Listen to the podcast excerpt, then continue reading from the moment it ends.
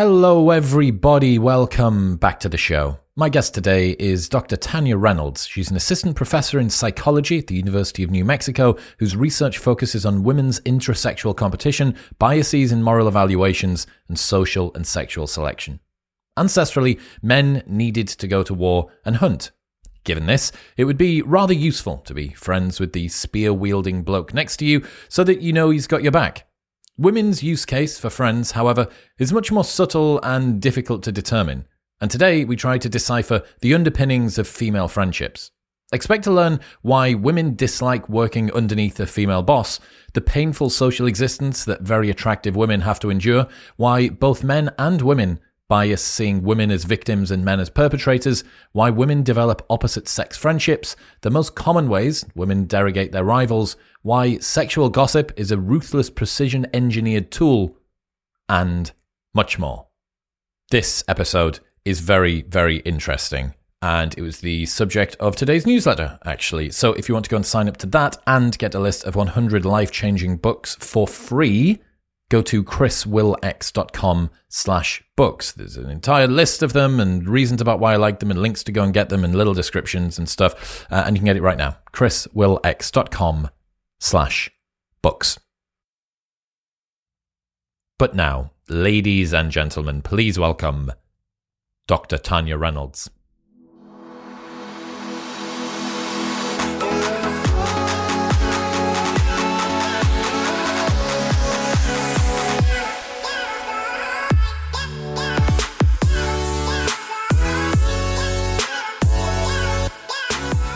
Among over 11,600 US employees, women were less satisfied with their jobs when they reported to a female boss whereas men showed no difference in job satisfaction based on their supervisor's gender.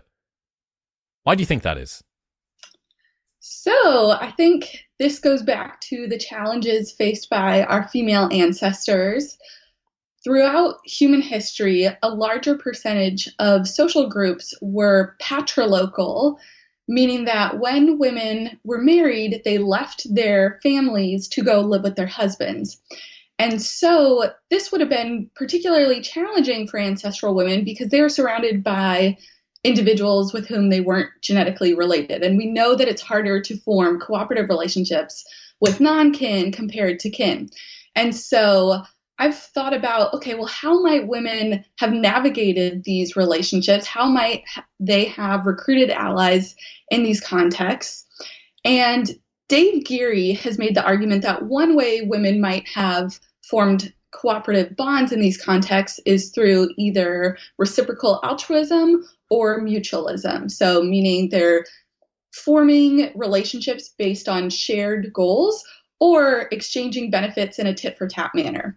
And so, if you look at what are the contexts that allow those types of relationships to succeed, it tends to be when relationship partners have symmetrical levels of power and resources. And so I think one way to think about this might be what would it look like if, say, there was a huge asymmetry in resources between partners? So, say a famous celebrity tried to form a cooperative relationship with an unhoused person or a homeless person this would be very challenging because they it would be quite unlikely that they'd have mutually aligned goals. And over time you would expect that this relationship would devolve into either um, kind of exploitation or just kind of you know a unilateral extraction of resources. So leeching on another person's resources. And indeed that's what mathematicals find is that when partners diverge in power and resources, the cooperative bonds kind of um, they, they're no longer mutually beneficial. It's one partner taking advantage of the other partner. And so, if these are the conditions that uphold reciprocal altruism, what I suspect is that women throughout human history upheld their reciprocal bonds with unrelated same sex women under such conditions, such that they preferred contexts where they were of equal power and equal resources, and too strong of deviations would have led to conflict and kind of corroded the relationship. And so I think that this can become problematic in modern contexts where there are clear demarcations in status and resources, or in contexts, say, where we have social media and we could observe the lives of people who deviate strongly from us and their social conditions, that basically these deviations might be more corrosive to women's same sex relationships if throughout human history our female ancestors were forming cooperative bonds with one another under conditions of symmetry. Why is that not the same case for men? So, great question. Throughout human history, our male ancestors were more often involved in coalitionary contexts. So, they were forming larger groups, both for the context of hunting, but also, I think, more consequentially, for the context of warfare. And so, when you form these large groups, um, there tends to be, especially in warfare, there's an advantage to having larger numbers so, a numerical advantage. So, having more men kind of on your team is advantageous. And so, in these contexts, what helps is a strong hierarchy. This is really useful for organizing large groups, and it's really helpful for kind of a chain of command to organize an attack. So, if every man out on the battlefield is kind of going with his own whims, that is really uncoordinated. So, if we think of a modern context of warfare, I think the one example might be football, kind of an analog.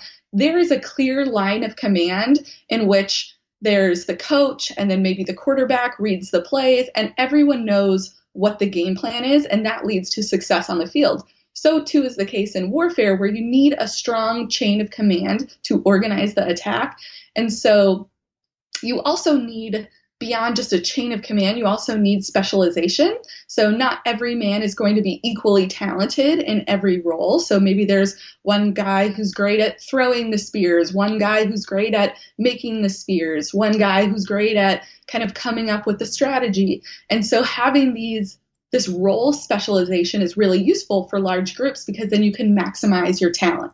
And so, if men throughout human history were more often in competing in these group based contexts, then they stood to gain from asymmetries in power insofar as that meant their group was going to be more organized and cohesive and successful on the battlefield. And so I think this group component is really important because what that meant is that for our male ancestors, if they were successful, they all lived, and the genetic data suggests they reproduced with the local women, which is not you know pleasant to think about but that's what the evidence suggests. And so there were reproductive benefits but also just survival. And then for the men who lost it wasn't just losing a football match it was death. You got slaughtered. Potentially the people back home got slaughtered. So there was a lot on the line. And so what that meant is men stood to gain if there were asymmetries in power that led to success on the battlefield.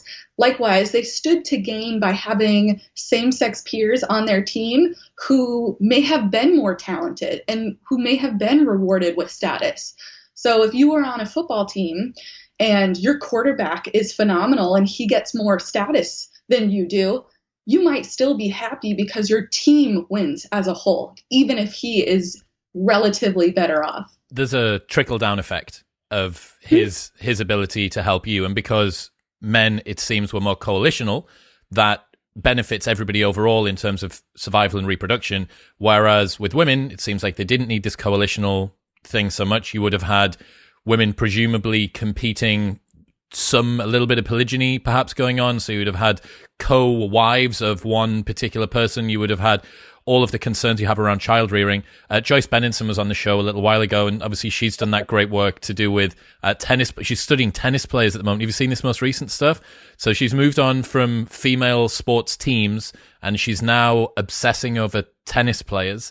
And oh. she's looking at what happens after a match between male male and female female tennis players, uh, the amount of physical contact that they have, uh, the sort of body language, the kind of words that they use, presumably to describe how the match went. And uh, you'll be familiar with the work that she's done, but for the people that aren't, um, it seems like in sports teams, men who compete against other male teams that compete against other male teams show both more cohesion within the competition itself amongst their own team. And then once the game's over, they're more happy to be uh, physically and sort of verbally um, collaborative and, and complementary with their uh, opponents. Females during sports games seem to show both more disdain for their own side and for the other side as well. Like they're just not really friends with anybody at all. And I think female intrasexual competition for me has been such a like an obsessively interesting topic. It's so much more female competition and friendships is way more interesting than male competition and friendships. I think uh, it's just there's more nuanced and there's a lot more going on. I'm very very glad that I'm not a female. Like trying to navigate the world of female friendships to me seems unbelievably difficult. Is that right to say? Is it right to say that female friendships are more complex than male friendships? Do you think?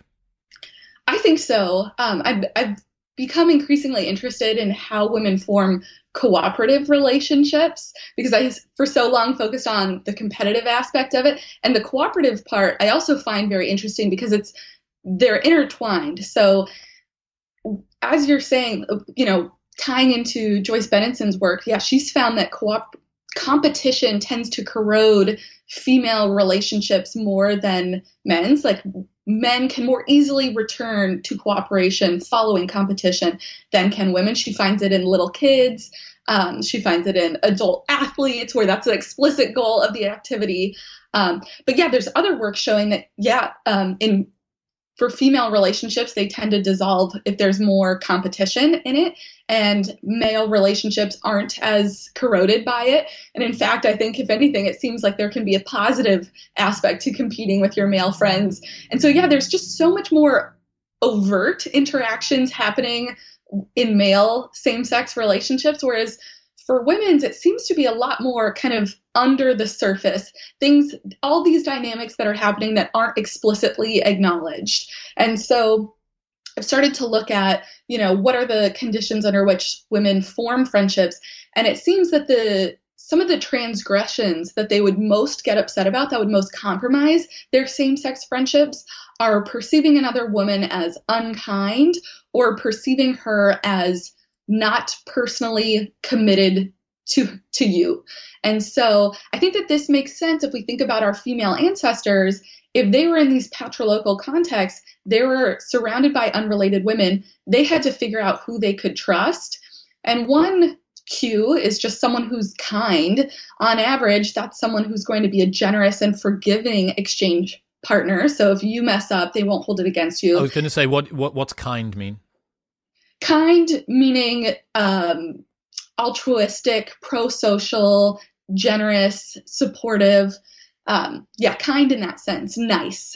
Um, and the ethnographic data support it too. So if you look at um, what they've looked at with female adolescents, basically, in order to be popular as a female, you have to be super nice Otherwise, other girls will hate you. They won't let you be popular. They'll really resent you and envy you. So you have to display, at least what that's what they find in these ethnographies among female adolescents. You have to display strong cues of niceness. Um, and indeed, that's the trait that women report as most important in a friend. Um, men value it too, but just not to the same degree. And then the other thing that we find is that women tend to get upset if their friends aren't personally loyal to them. So we used examples. Um, we tested this by looking at what transgressions would upset them. And it was things like, you know, forgetting it was your birthday, not asking you about how your family's doing, um, never being the first to reach out to you. You always have to reach out to them. And so I think this also makes sense because if we think about our female ancestors trying to figure out who they can trust, well, whoever is giving off cues of personal commitment and loyalty and devotion is going to be someone you can more confidently trust. And our female ancestors had a lot at stake because if another woman became disloyal to them, that could mean a reputational attack. And it could be something like spreading a rumor that you're cheating on your husband.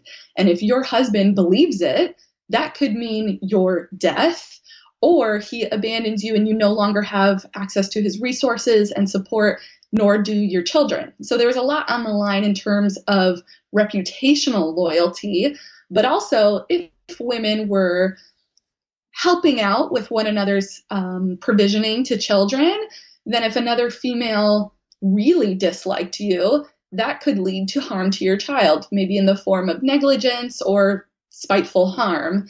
Um, now, I'm not sure how often that happened, though there is some evidence among the Dogon people in Mali that, at least among co wives, there were a lot of rumors that they were poisoning one another's children. And so, what this meant is like interpor- interpersonal loyalty was a really big deal for our female ancestors. And perhaps not to the same degree as our male ancestors. So, our male ancestors, I suspect, would have cared more about whether the man was loyal to the group because that predicted the group's success. Whereas if he, you know, was your best friend, that's not as important. What's important is that he doesn't defect or commit treason. And so there's an asymmetry here in kind of the importance of interpersonal loyalty. Joyce also taught me about this sort of um, veneer of egalitarianism that happens among women, and the reason for that being that any one girl that uh, kind of seems to be rising up too much above everybody else is treated pretty poorly, and that resonates exactly with what you said there. In order to be the most popular girl in school, you have to over deliver on niceness because popularity and not niceness are negatively correlated. Like if you were someone that wasn't nice, you're immediately going to be pulled back down. Right. And it makes sense that women would care about niceness and kind of popularity and status driving because you could imagine that if there were if you were trying to form a relationship with a woman who was very status driving or very competitive, she might feel that she's entitled to more resources than you. Or she might abandon you for another female friend who's going to benefit her more strongly. And so there were potential potential risks to forming cooperative relationships with women who were really status driving and competitive. And so it would make sense that in these modern contexts, we see kind of disdain for those patterns. Um, there's some evidence, uh, I believe it's Rudman's study, that found that women preferred another woman who was self effacing rather than self promoting. And I think you see a lot of this, these patterns in women's same sex relationships where I've noticed this anecdotally that you can't, you cannot brag. And if you um, receive a compliment, you have to kind of undermine it. So someone if someone compliments your hair, you need to be like, "Oh my god, no, I haven't washed it in days. It's so oily. I can't like, oh my god, no." You have to like almost like undermine the compliment. Um, they they poke fun at this in the movie Mean Girls, which I think just got female interactions pretty spot on. Um, but there are data to support this. So women tend to engage in this pattern of co rumination in their friendships, where they tend to get into these conversations where it's kind of rehashing problems. Um, it's really focusing on vulnerabilities and your setbacks. You're reanalyzing, you know, why did my boyfriend break up with me, or you know, why was why does she not like me? So it's just like this really negative problem focused discussion. And so you tend to see this more often in women's relationships. And I think it makes sense because it's the exact opposite of bragging. Instead of focusing on all the things that are going well in your life, which might signal that you're a threat and you're competitive and you're status driving, you're focusing on everything that's not going well in your life. And this tends to be associated with closeness in women. And I think that one reason women do this is because it signals that they're not a threat. You're focusing on everything that's going wrong.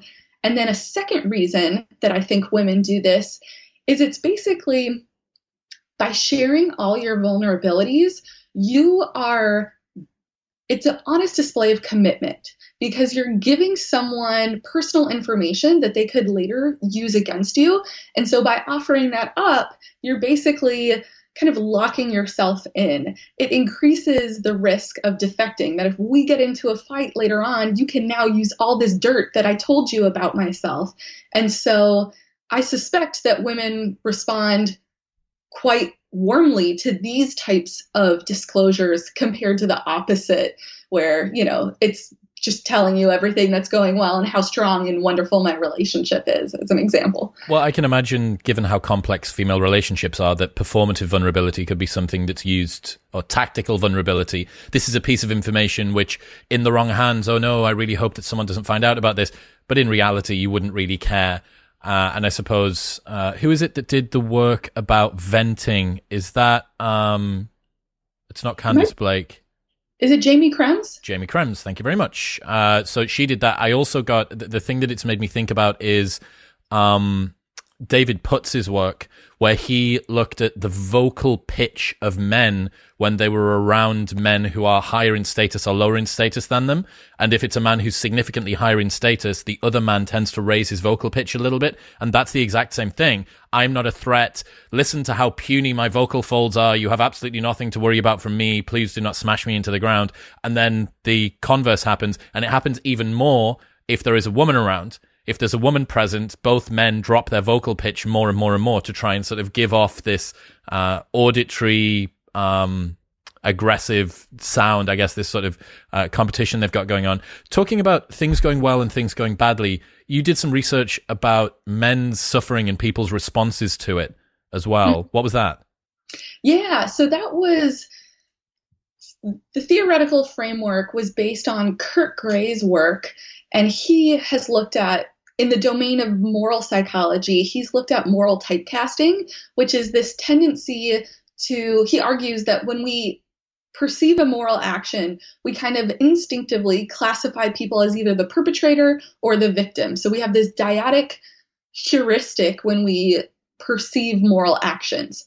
And so we took that framework and we looked at okay, might there be a gender bias in our tendency to place men and women in the victim and perpetrator categories. And so, across a series of studies, what we found was that we more instinctively classify women as victims and men as perpetrators.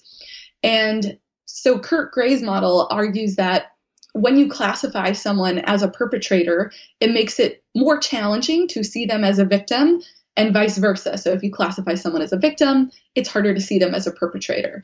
And so these roles are pretty consequential because they're associated with sympathy and blame. And so what we found is that congruent with these this typecasting, we found that people more easily blame men than women, and they more easily feel sympathy for women than men. Is that and, both men and women feel that? Yes, we did find in some of our studies, we found that women showed the bias to a stronger degree than did men, but we didn't find that super consistently. Um, and so I think that this makes sense from an evolutionary perspective because if we think about reproduction, women set the upper limit. So women contribute, they basically bring more to the reproductive table. They're more valuable. Exactly. And so if you have a group with very few women, you're not going to have many babies being produced compared to if you have a group with a lot of women, you really only need a couple of men to still produce many babies. a couple of men having an absolutely fantastic time. yeah, I'm sure they would be very delighted until an enemy group comes in and then they have to having you know, a bad time. Yep, yep. So probably wouldn't last long.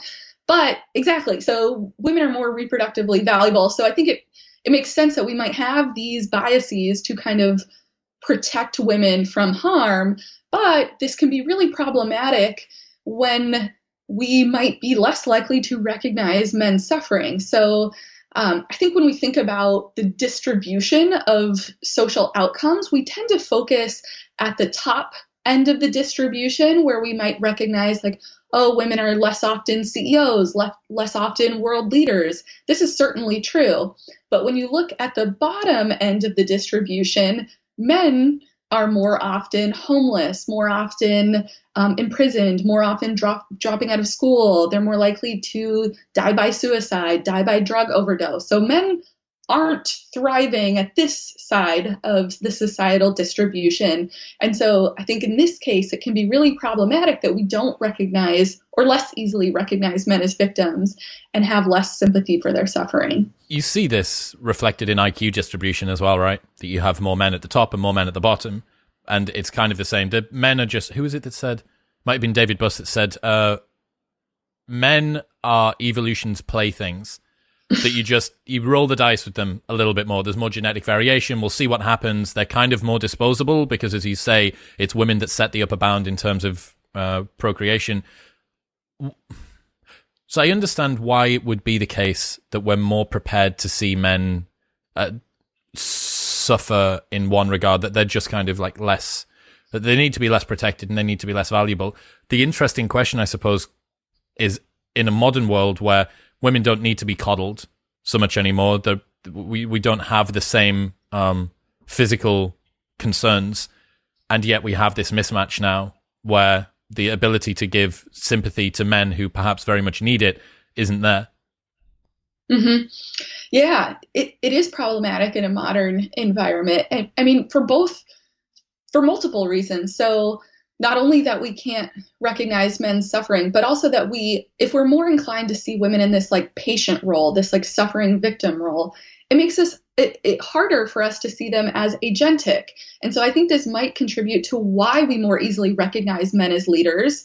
And so it's not always, you know, unilaterally positive to see women as like the oh, patient. That's very it, interesting. Yes. Yeah. And so it's like it can be harmful when you want to, you know, in the voting booth, you're not going to be recognized as an agent and maybe not as a CEO. Um, but in the context of moral harm, you're not going to be blamed to the same degree. Did um, you see, speaking about the in the voting booth thing, Kristina Durante taught me that in a, a political race between two women, the woman who loses is the one that has better marital outcomes long term. Like her oh. relationship is the one that ends up being better long term. Oh, her for for her relationship. Yes, yeah, for her uh. private relationship. I just thought that was so funny. I it just everything gets folded into this. I remember seeing a tweet from you as well about Steve Stewart Williams' study. Steve Stewart Williams found that people respond more favorably to scientific findings showing women outperform men versus the converse. People wrongly assumed men prefer male favoring findings may suggest gender biases in reviews slash publishing of research. What do you think is going on there? Yeah, so I think that because we tend to, you know, see women, we want we want women to to have beneficial beneficial outcomes. We put them in this like let's help the victim category. It can make them more appealing and and easier to support compared to men. If we if we view men as perpetrators and agents, it's easier to see what they're doing as malicious. And so if we're kind of encountering information that women are have some positive trait, we're like, "Oh, good, let's help them." I suppose as well what would be the social signal that would give you um, some reflected glory of championing the underdog if you're championing the one that, in terms of a cliche archetype, is already the one that used to do this thing, that used to overperform. Mm-hmm, exactly. Yeah. So you look more beneficial or you look more pro social by championing, you know, women's success because we assume women are doing worse across the board, which is true at the top end of the distribution, not at the bottom.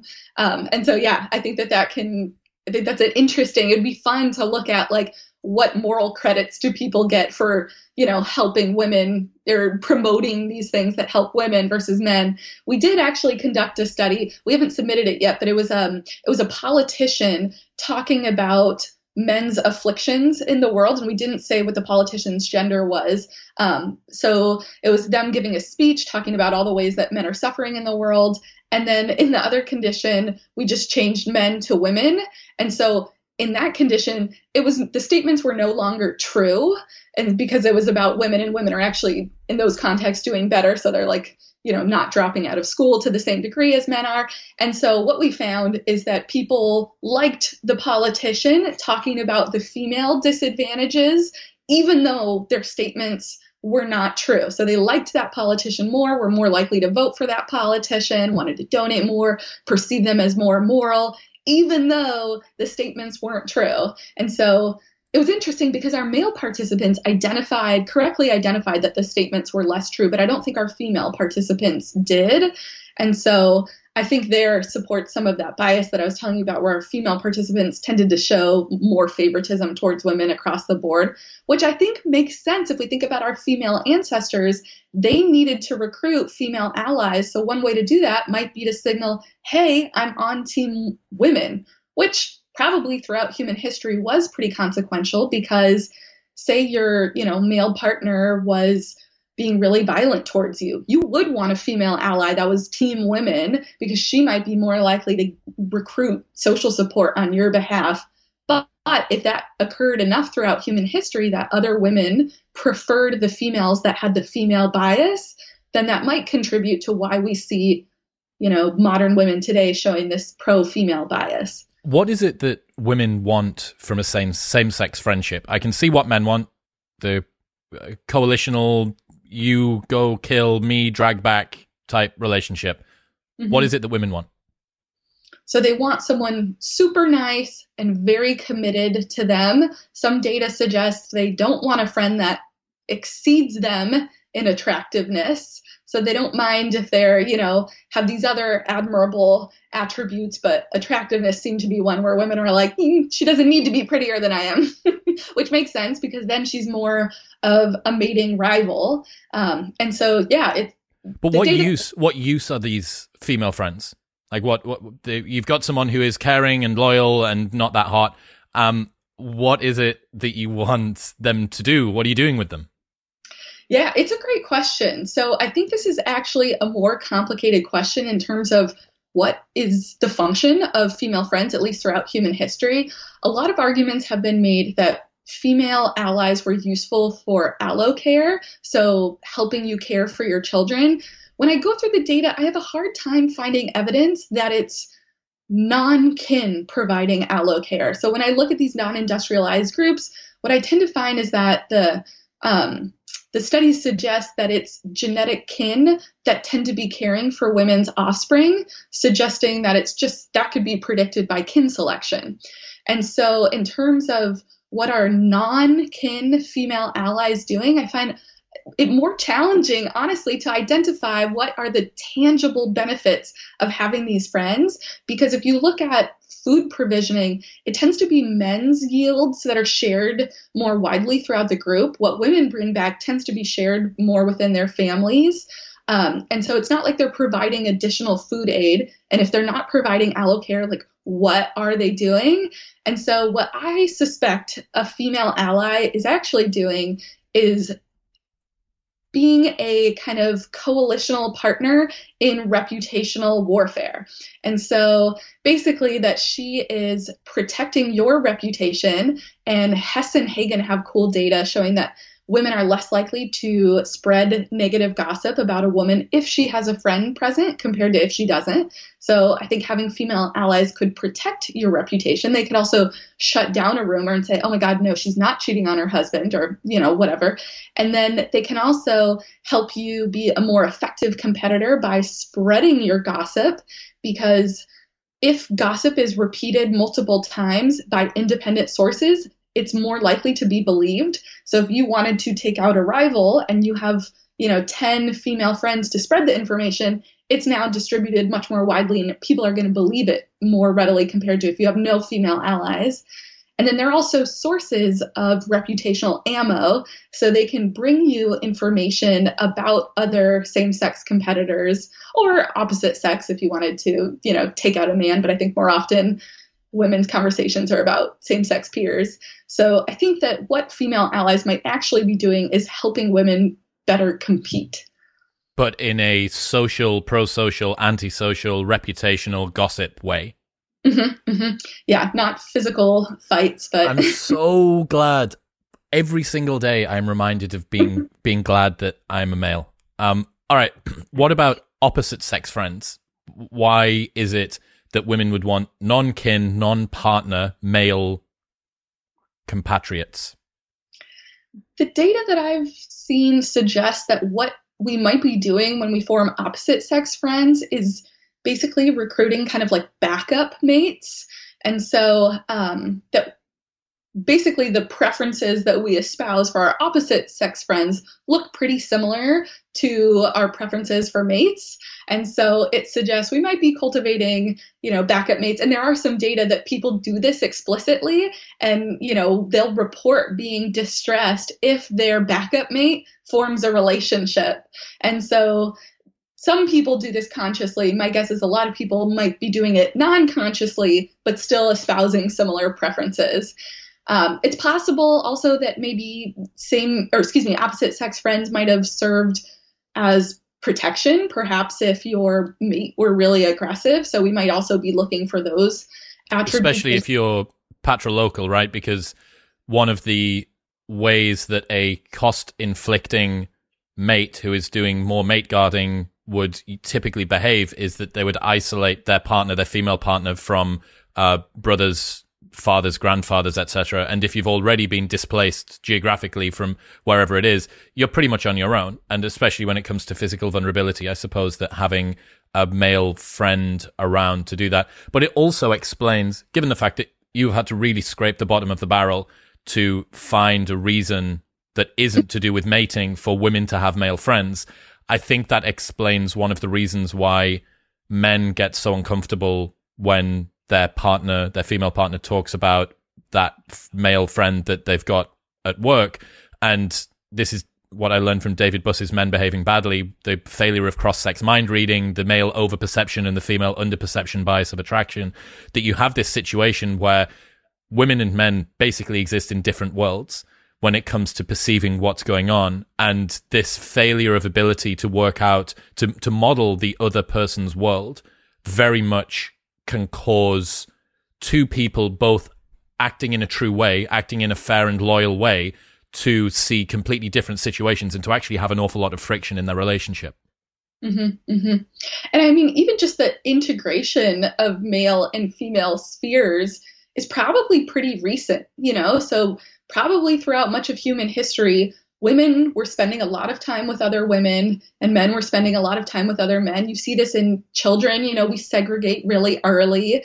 And so the concept of working with all these opposite sex peers is probably pretty a pretty novel challenge and so it would make sense that it would cause a lot of friction if we haven't you know encountered it much through human history that now it's like oh, we just need to adjust to these new conditions do you remember when peterson said on an interview, we don't know if this experiment of men and women working together in the workplace has worked out or not. Do you remember when he said this? It was about three or four years ago. He got slammed. He got absolutely destroyed for it. And maybe it needed more context or caveats, or maybe it's just the fact that he's a lightning rod for the culture war and anything that he says kind of gets taken as like, this is the new headline and we can go after him about like enforced monogamy or whatever. But, mm-hmm. um, that's a a genuinely interesting question. And it also, I, have been on this thing for a little while that the current framing around uh, men and women and their relationships is very adversarial, right? It's super adversarial that men and women are competing with each other for something. I don't know what it is resources or, or, or positions within companies or status or victimhood uh, position whatever it is, right? Men and women for almost all of history kind of really didn't give a shit about each other. Men were off with their men doing their men thing, and women were off with their women doing the woman thing. And they would come together, they would have sex, the man would contribute a bit here and there, but for the most part, we're in different worlds. And this is one of the reasons that I've been really trying to drive home this intrasexual competition point, because I think it is a really lovely antidote to this adversarial world where men and women don't have the language or the mental models to be able to understand how to compete with each other or why they should compete with each other. And they feel like they're on different teams, but they kind of really don't have any ground to be able to do it. And it causes people to concept creep and just randomly create problems out of nowhere in an attempt to justify post hoc rationalize this reason for some sort of discontent. But when you realize that almost all competition between women is with other women, and almost all competition from men is with other men. I know it, it gives me a little bit more breathing room, and it also means that I know right. Okay, this is the rules of the game are better defined. I understand how to compete with men. I don't understand how to compete with women, and I don't feel like I do. And yet I'm being told that I am. And yeah, I mm-hmm. think the intrasexual competition thing, in my opinion, is going to be a very important area of research um, to publicize, to like really, really get out there because it's this beautiful, um, calming balm antidote to kind of the cultural milieu that we've seen at the moment.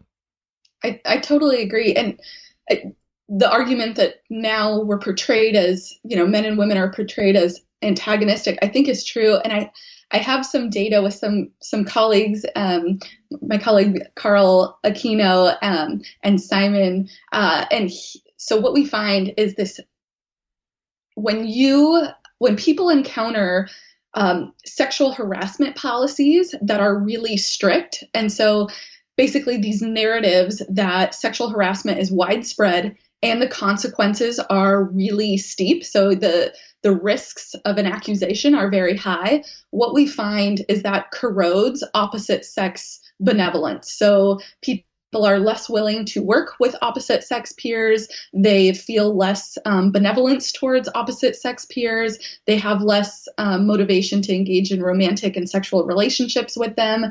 And we even did this study where we asked them, how much do you want to donate to prevent the suicides of opposite sex individuals? And they donated less.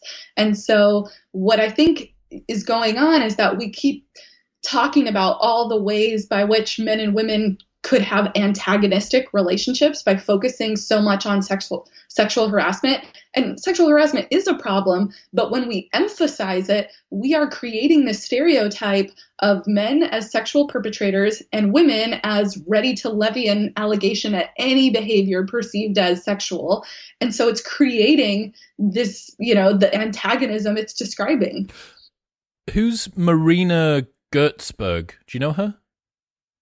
Oh, I, I think I might have found one of her papers. So this is from my newsletter a little while ago. Uh, hashtag MeToo has hurt women's careers. Women's productivity fell post Me Too largely due to fewer collaborations with men. A study of research collaborations involving junior female academic economists showed that they started fewer new research projects after Me Too. The decline is driven largely by fewer collaborations with new male co-authors at the same institution. The drop in collaborations is concentrated in universities where the perceived risk of sexual harassment accusations for men is high.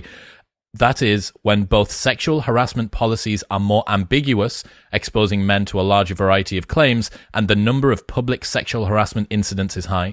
The results suggest that Me Too is associated with an increased cost of collaboration that disadvantaged the career opportunities of women. Me Too was important to raise awareness, but the intent was not to impose costs on women's careers. Totally. Yeah. I, I think I, I found her paper and I was like, oh my God, this is the same exact pattern. There are other data, yes, showing that people um, are less like so women don't want to be mentored by a senior male and that senior males don't want to they're less willing to mentor junior women. They're less willing to hire attractive women. They don't want to hold one-on-one meetings with women.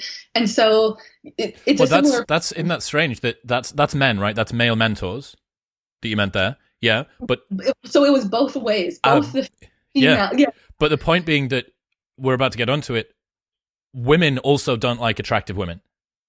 Yes. If men are fearful now in a post Me Too world of collaborating with women, especially attractive women, and women had a genetic biological predisposition going back tens of thousands of years of not liking attractive women, it's a pretty bad situation. Yeah, yeah, yeah. It's not great. It's so it's creating the very thing we'd like to prevent, you know, that this hyper focus on everything that could go wrong is creating less mentorship for women. If we want to enhance women's you know career advancement then i think we just we need to have a more nuanced approach of kind of what are the negative externalities of focusing so heavily on these problems which do it, it's tough because they do warrant attention but it's worth considering how our attention has also created problems. The problem that you have is there is a current trend, I think reinforced by the reward of inflammatory language online, that overcooking or over egging, overemphasizing any issue that as yet hasn't been fixed is uh, allowed because we will get there quicker, right? If there is one sexual harassment that is one too many. That means that we need to continue to hammer the sexual harassment thing. And if we overblow some of the claims or if we make it more aggressive than it needs to be, that doesn't matter because when you compare using words that are slightly more inflammatory to somebody being sexually harassed, they do indeed pale in, insignificance. The problem is that you don't get to see these much more below the surface, longer term externalities that come about by doing this, by overblowing these sorts of topics. There was also another study that you cited saying a more cooperative sex in a meta-analysis of social dilemmas 31,000 people women were more cooperative in mixed sex interactions but less cooperative in same-sex interactions. Men became more cooperative than women over repeated interactions. What's that Yeah, so it was um, a large meta analysis of economic games, and it was really interesting because they found that the sex differences in cooperativeness widened over iterations. So the more games that you were playing with a partner, you found larger disparities between men and women's same sex interactions, such that men became more cooperative and women became less cooperative. And so, what I think is going on there is that women's women's cooperation was more tit for tat that if there was one defection it would lead to defection with women. Um, whereas men if there was one defection they could maybe recover from it. And so i think this gets back to kind of what we were talking about with our female female ancestors is that if you want to kind of sustain a cooperative relationship that's through reciprocal altruism, then you're attending to benefits exchanged. And if you're caring a lot about interpersonal loyalty, like who has my back, one defection is a sign that maybe you can't trust that person. And so this meta analysis is kind of revealing these patterns using really large samples that for women, one defection is hard to recover from. Again, similar to like what Joyce Benenson is finding with the athletes, like that competition is kind of corroding the cooperation. And so I think that this this information is useful because we can think about okay, well maybe then one way to actually help women and promote cooperation is perhaps to focus on forgiveness. If it's the case that we are so attuned to whether this woman is kind, whether this woman is devoted to me, then maybe interventions that focus on forgiveness or like how do I focus on, for example, all the ways that my friend demonstrated loyalty loyalty to me instead of focusing on the one way that she was not loyal to me or signaled defection. So that might be useful for designing interventions to promote female cooperation because yeah, these data are suggesting that all it takes is, you know, one defection or maybe one or two defections and then it derails the cooperation. You mentioned about how same sex friendships for women are kind of um, troopers within this reputational army almost. Um, gossip is kind of the the bullets that get fired, or it's the the uh, weapon of choice, I suppose. What's the what's the use of gossip? So gossip one reason that it's advantageous is that it's not physical attack. So, the reason that women don't engage in physical aggression is because throughout human history, these are Anne Campbell's arguments, women were more often caregiving for dependent offspring. And so, what that meant is that if you die, your child is more likely to die. And indeed, across cultures and throughout history, children are more likely to die if their mother is not around compared to if their father's not around. And so, when women risk physical violence, when they risk injury or death, they are risking those things for their children as well. And so, Anne Campbell has argued that's why women do not use physical aggression. And so, gossip is indirect. And one of the reasons it's great is because you can deny culpability. You can spread this information without it necessarily being clear that you were the one that spread it. Um, and that's important to prevent retaliation, either in the form of physical violence or reputational violence. You know, so if someone then spreads a rumor about you, you're worse off. And data suggests that gossip is useful because it lowers people's social appeal. And so if we were competing for mates, and someone spread a rumor that, you know, I've already cheated on my last partner or, um, you know, I'm undesirable for whatever reason. Maybe I'm mean. And if that changes a potential mate's decision, that could be the difference between my pairing with someone who could provide for my children and someone who can't. You know, so it's really consequential. And if people are affected by social information, then that's going to be consequential. It seems like women's well being is a lot more on a knife edge than men's is, both uh, reputationally and uh, physically as well. I know that they've got um, a lower threshold for pain. Uh, they've got a lower threshold for infection and other sorts of things. Like just generally, f- physically, are more wired to be vulnerable, and mm-hmm. emotionally, presumably, the same as well. Mm-hmm. Yeah, and one reason they are more kind of vulnerable is to be sensitized to these threats. So the argument, um, this is an extension of Anne Campbell's kind of staying alive theory, is that if women needed to stay alive to provide for their children in a way that men maybe didn't, then there are one way to stay alive is to be very sensitive to threats, both physical and social. So women are more um, responsive to cues in their body, so they're more interoceptive um, or sensitive to interoceptive cues. They have more nightmares, they have more fears, they have more phobias, and part of that makes sense because you're basically just vigilant to any threat that could harm your well-being. Um, but yes, as you're saying, you know the social vulnerability that is particularly strong because so one, another aspect of why women are so vulnerable is one huge component of their mate value is their sexual history. So, across human history and across cultures, men tend to show a preference for sexual chastity, at least in their long term partners. And so, what's tough about sexual chastity is it's a negative state. So, you can never prove it. You can't prove that you're a virgin. So, if someone were, or that you're sexually restrained, if someone were to call you promiscuous, there's really nothing you can do to counteract it. Look you at all of this sex that I'm not having. Exactly. And so it's a it's really easy to kind of undermine someone's reputation in that domain because there's no way that they can counteract it. Whereas for men, if you call them physically weak, they could lift up something strong. If you call them, you know, not courageous, then they could I don't know, do some feat that demonstrates that they are courageous. So you can't counteract an accusation of promiscuity um, and that was really consequential to women's mate value and their potential to attract a desirable mate. And so they are also incredibly vulnerable in this way. And so if you don't have allies or if other women dislike you, your reputation could be on the line and that could wow. jeopardize. So steering clear of accusations of sexual indiscretion in the mm-hmm. past is a big driver of all of the different social setups that women have got that we've gone through so far?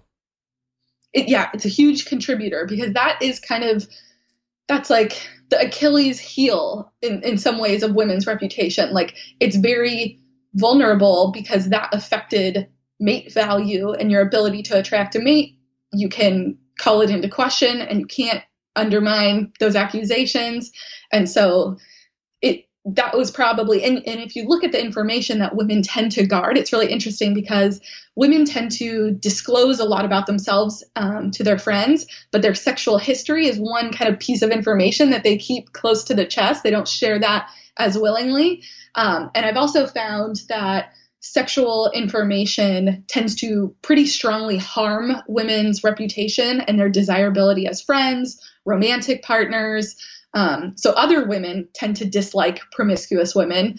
Um, partial, I think they do that for two reasons. One is to signal how sexually chaste they are, like, oh God, I would never do that. And then two is to avoid the woman that could steal your mate.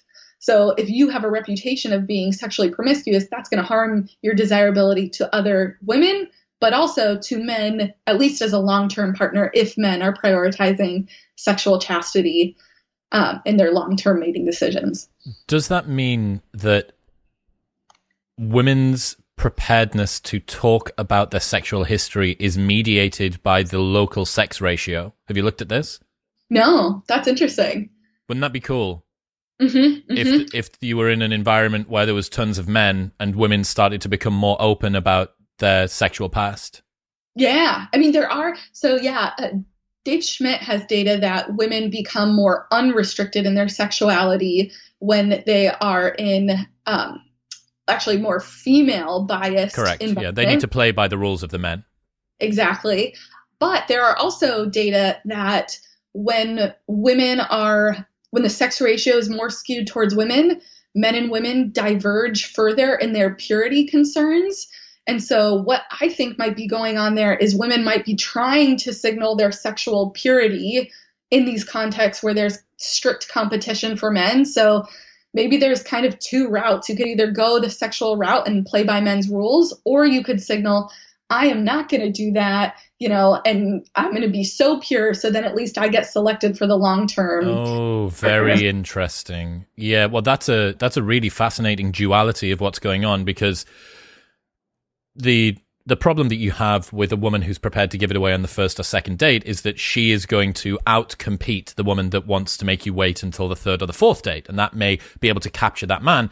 But there is the Madonna whore kind of hypo- mm-hmm. uh, paradox or whatever it's called, where positioning a woman in one particular bucket as easy or whatever. And I, you know, I know this from my own life that the girls that I've got into long term relationships with have very rarely been ones that I've slept with within the first few dates. It's always mm-hmm. been the ones that I've ended up sticking about for longer. Now, is that because I knew that it was a longer term investment? Is that because of some sort of um, increased closeness when it comes to mate value? So you know that they can't give it up so much, and the ones that have the higher mate value are the ones that you're going to get in the relationship with for longer.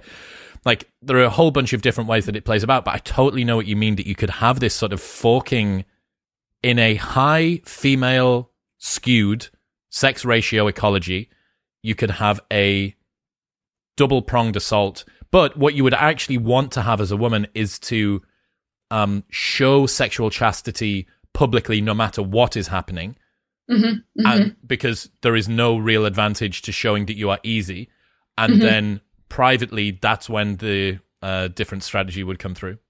Yeah, yeah, I like your your gameplay because it, is challenging to navigate because it's like, okay, well, there's so much competition, and, and they've done studies at least in like these female skewed environments and universities. Women feel pressured to have sex sooner, and so there is this feeling of like, well, okay, if everybody else is doing it, you know, who's going to be willing to wait for those four dates or however long you would normally want to wait. And so women do feel pressured to have sex sooner than they would otherwise. But then you also get this pattern of this like purity concern. And so maybe one strategy would be I'm going to signal that I'm, you know, so high mate value that I'm not going to have sex. Mm-hmm, mm-hmm. But I think that different women are going to have different abilities to leverage that. So based on their mate value. Yeah, so you probably would find that that would be correlated with which strategy they're going to use. If you can afford to wait longer, you should.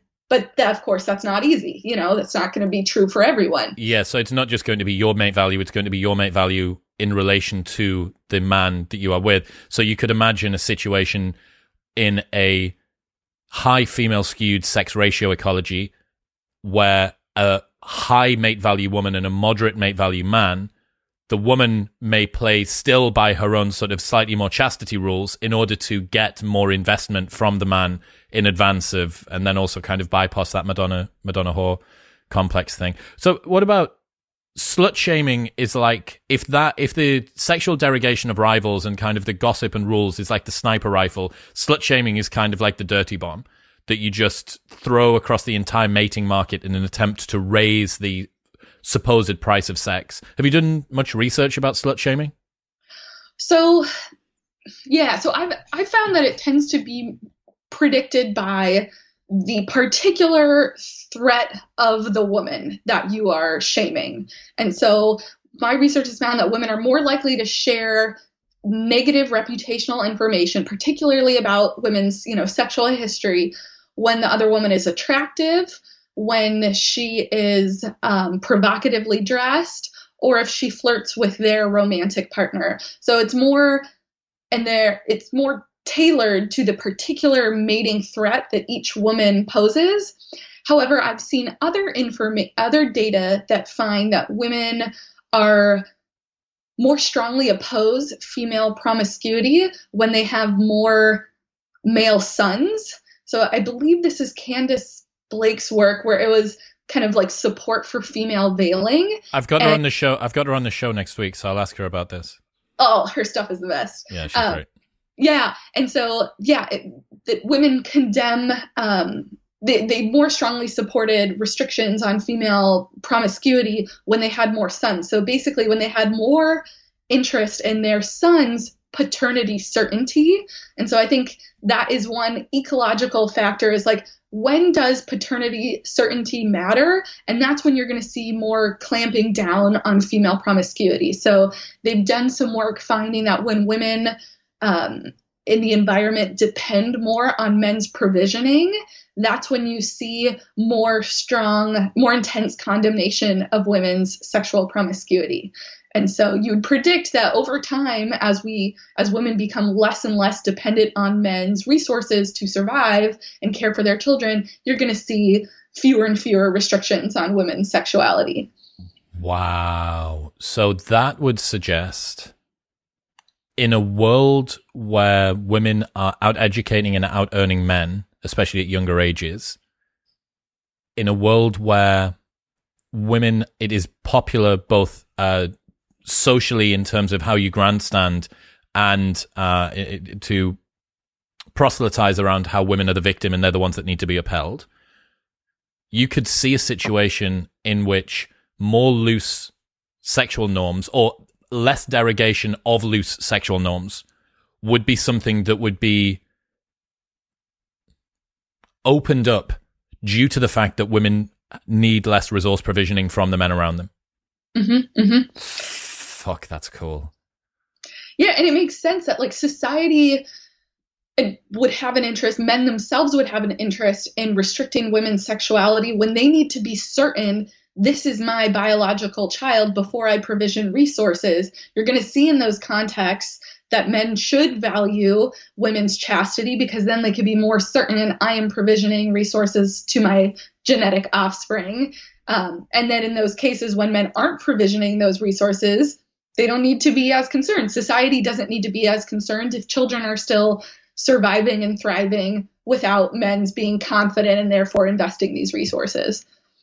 That is cool. Okay, so other than sex, what else do women gossip about? Um, they tend to derogate. Well, so they share information about women's. At least my research has found that they also share information about how other women have treated them. And so they share information about their friends' treatment, their friends' transgressions against themselves. Um, and so this is work that I've done with Jamie Palmer Hague. And what we argue is that this strategy is a way to spread gossip without appearing malicious. So if I were to tell you, like, oh, Mary really hurt me the other day, she made this comment about how I've gained weight and that like really hurt my feelings. I sound so much nicer than if I'm like, God, Mary's such a bitch. She's always making me feel bad and like so, saying all these rude things. Like, I sound mean when I say it that way, but when I frame it as Mary did this thing that really hurt me, um, then you don't recognize me as a gossiper. And I've shared that same information that Mary's probably a bit cruel, but you think very differently of me. And so we studied this, and what we found is that women are pretty sensitive to how their friends treat them, and that this sensitivity compels repeating those transgressions to other people. And so they share this information with others. And then when people hear this information, they are less likely to view women as gossipers and they like them more when they frame it as a first person victimization. Mary did this to me, compared to we manipulated whether they said it as a third person statement. So Mary did this to Susan. People are better at recognizing that's gossip, mm. but they don't hmm. recognize it if it's your personal story. I think we maybe just have some belief like, oh, it's your story to tell. That doesn't count as gossip.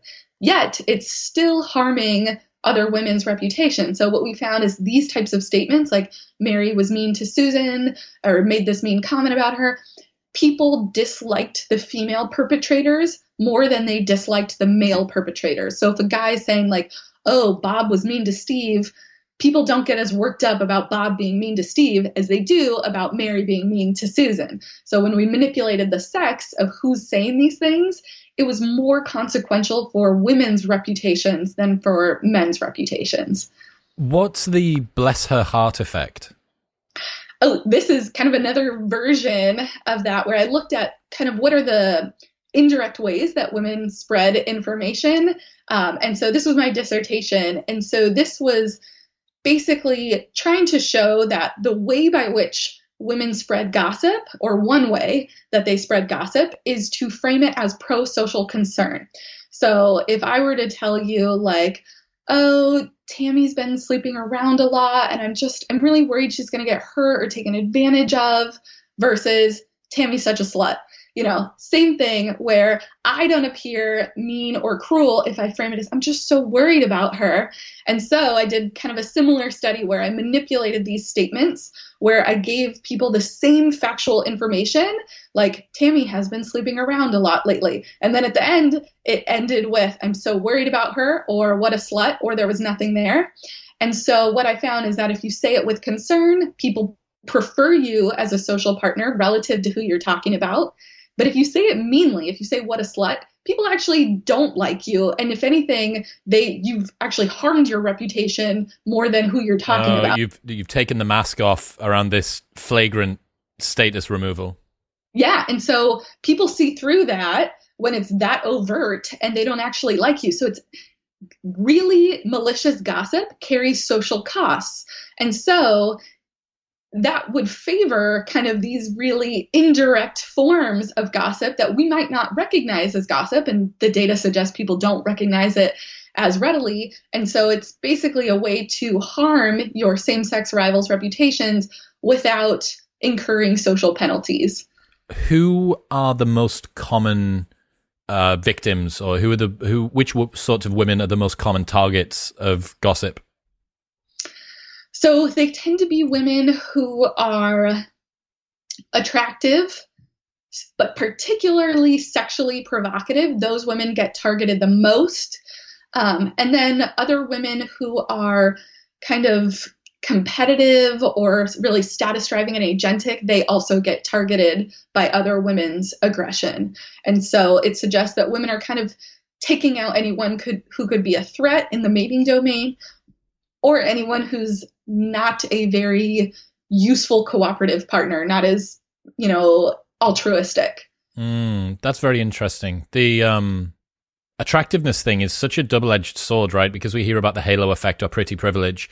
And I, I, it would be almost impossible to do because what outcomes is it that you're going to judge for? But it'd be fascinating to work out what is the optimal amount of good lookingness that a, that a girl should have because if you are better looking than 99 out of 100 other women, all of them are going to have a reason to have a problem with you.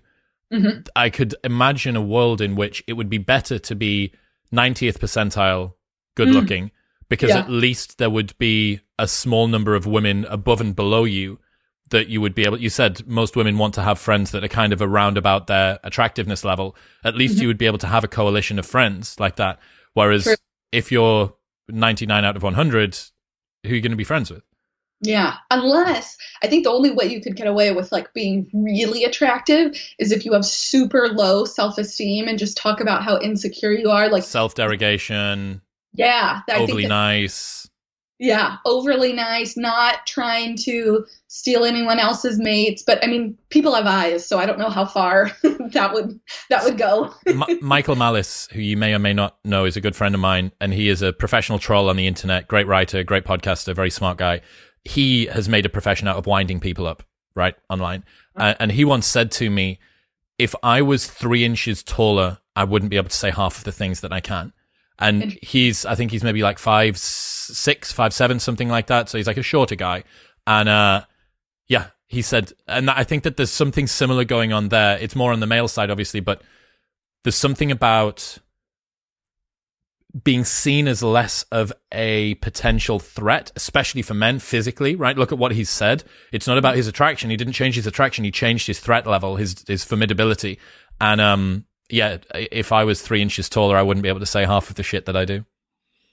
Yeah, no, that's interesting. I think I think height is probably one of the domains that's like most comparable to women's feelings about their bodies. Like that is, you know, something that we observe women care about in their mating preferences and other men derogate one another based on their height which i just find so mean and unnecessary but i also just don't i find male male interaction so interesting how there's so much derogation and that's how like they bond with each other whereas like for women it's the exact opposite. Like i would never make a rude comment about my same-sex friend's appearance. That's like the last thing. You would be you, you would have no friends. How are you mary? You're looking particularly full today. You must have had, had lots of gluten last night Can you imagine?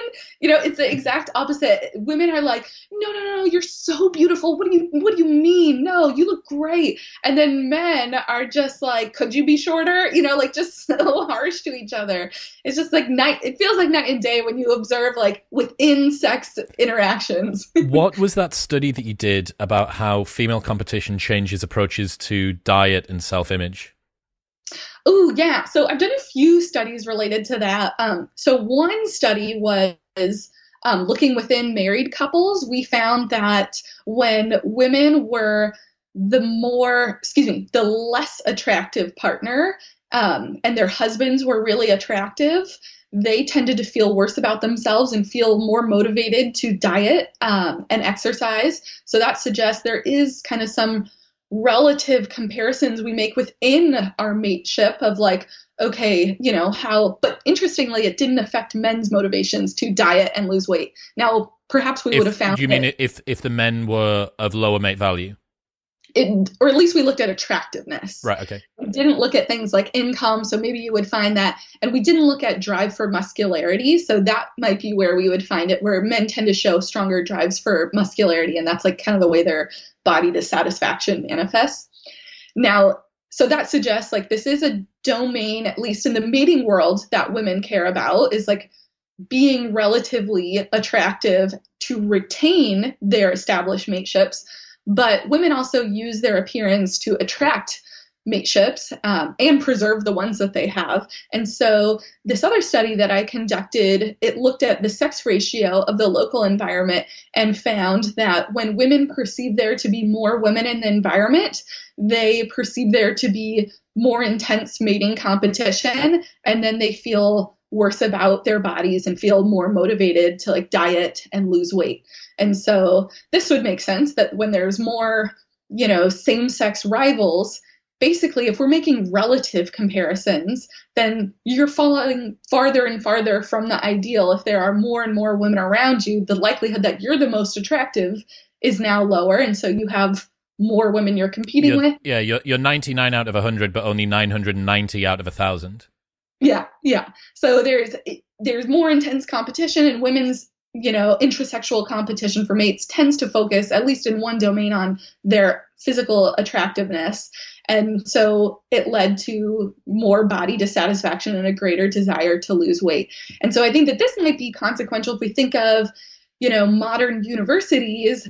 The sex ratio is becoming more and more skewed towards more women. Um, and so this might not actually be even though we might be like, yay, more women are getting their degrees, you know, we might value it for these other reasons.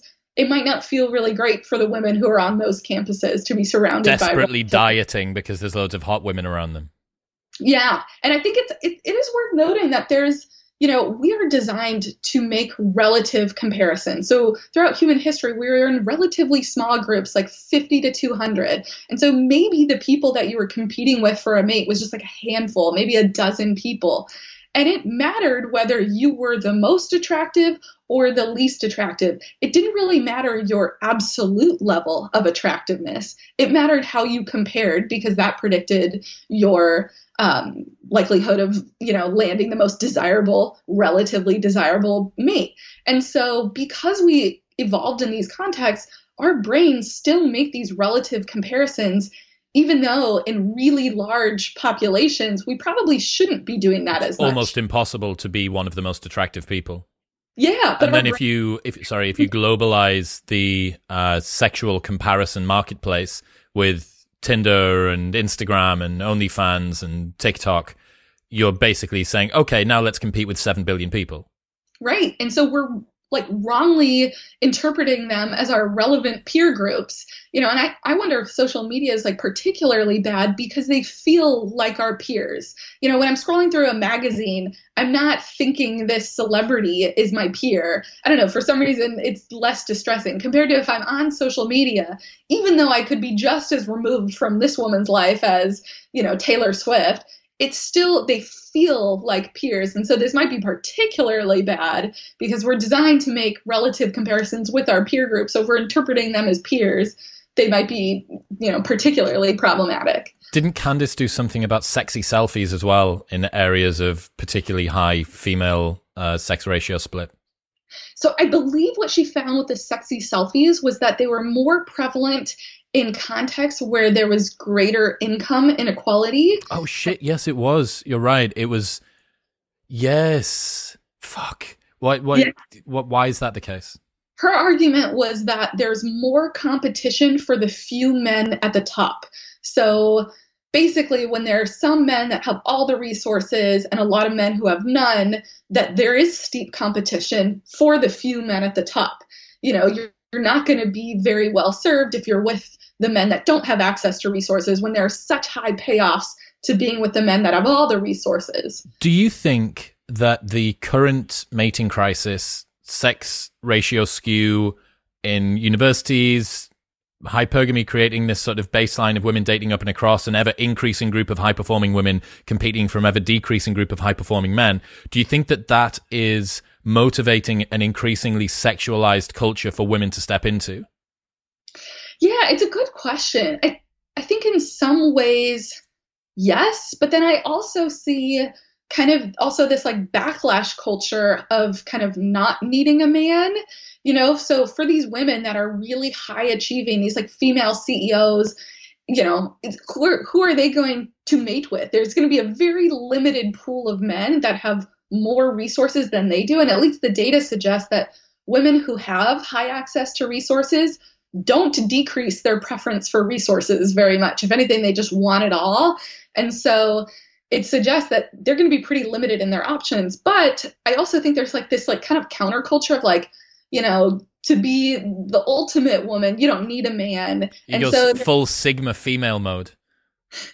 yeah, so then you might be just like saying more, you know, I know some women who are really successful that are just going like kind of the sperm donor route. I've got a couple and, of friends that are the same. Both of them are female millionaires, yeah yeah and it uh, to hear about the process is actually so cool they have i didn't know that they have this they have voice clips so you can listen to voices of the men who donated the sperm and i do think that that's like useful information to get a sense it's more uh, useful than going like that with a test tube isn't it yeah I, so i wonder whether a genuine polarized counterculture to a hypersexualized world in which women are being more sexually promiscuous at least online doing more sexy, sexy selfies etc I would have said that the opposite of that would have been like a trad culture. It would have been conservatism. What I think the boss bitch lean in lifestyle that you're talking about is is more of a cope. I think that's an inner citadel that women are retreating to when they're struggling to find men. I don't think that that's the opposite and I'm completely pulling this out of my ass, but I don't think that that's necessarily the opposite energy of this over sexualized world. I think that it is high achieving women outright realizing, shit, I have managed to rise to the top of my own uh, dominance hierarchy or competence hierarchy. I'm looking across and above, and there's no one there. Uh, I'm mm-hmm. I'm not going to let go of the things that I've got. I can't go back, so I'm just going to go on on my own. I think that a, a true counterculture would be something like the trad conservative side, which is also what is trad and conservatism? Well, that's sexual chastity right? That's purity just coming up again. So it's another sexual strategy that just happens to appear in a different way. Mm-hmm, mm-hmm. Yeah, no, it'll be so interesting to see. And maybe it's like kind of like what we were talking about. Like maybe you'll just find this like forking of like two different strategies. You know, one's going the super chaste route, one's going the sexually uninhibited, you know, men are, you know, disposable. It, or rejecting men altogether. altogether. Those are the three main strategies. I think that I genuinely think that. Look, Tania, you are absolutely fantastic. I very, very much appreciate your time today. Likewise. Where should people go? What are you doing next? When are you going to write a book? Rob Henderson wants to know when you're going to write a book. I would love to. Um, I think it'd be so much fun. Um, I do want to write a new. I want to write a new theory paper about women's strategy to evoke care like if you even look at women's um, like their faces, they're they're more neotenous. Like women tend to have like like larger eyes, like they're more their body structure is literally more like children. Um, and so I think it'd be fun to just write a whole paper on like how women are designed to evoke care from others, and that's a way by which that they survived throughout human history. There was um, a Rutger Bregman wrote a book called Humankind, and in that he talked about the puppification of humans, and that was the same thing that evoking of some sort of uh, sense of of care. I love that the puppyification. yeah, yeah. I mean, it's not the not the slickest word in the world. Uh, let's say that someone's loved what they've heard today. Where should they go to check out more of your work and follow the stuff that you do? Uh, you can find some of my work on ResearchGate, and then I'm on Twitter as Tania Arline. Um, but yeah, not super active on it because I, I think it might be bad for mental health. So I'm trying to be productive instead. I like it. Tania, I appreciate the hell out of you. Thank you so much. Thank you. This has been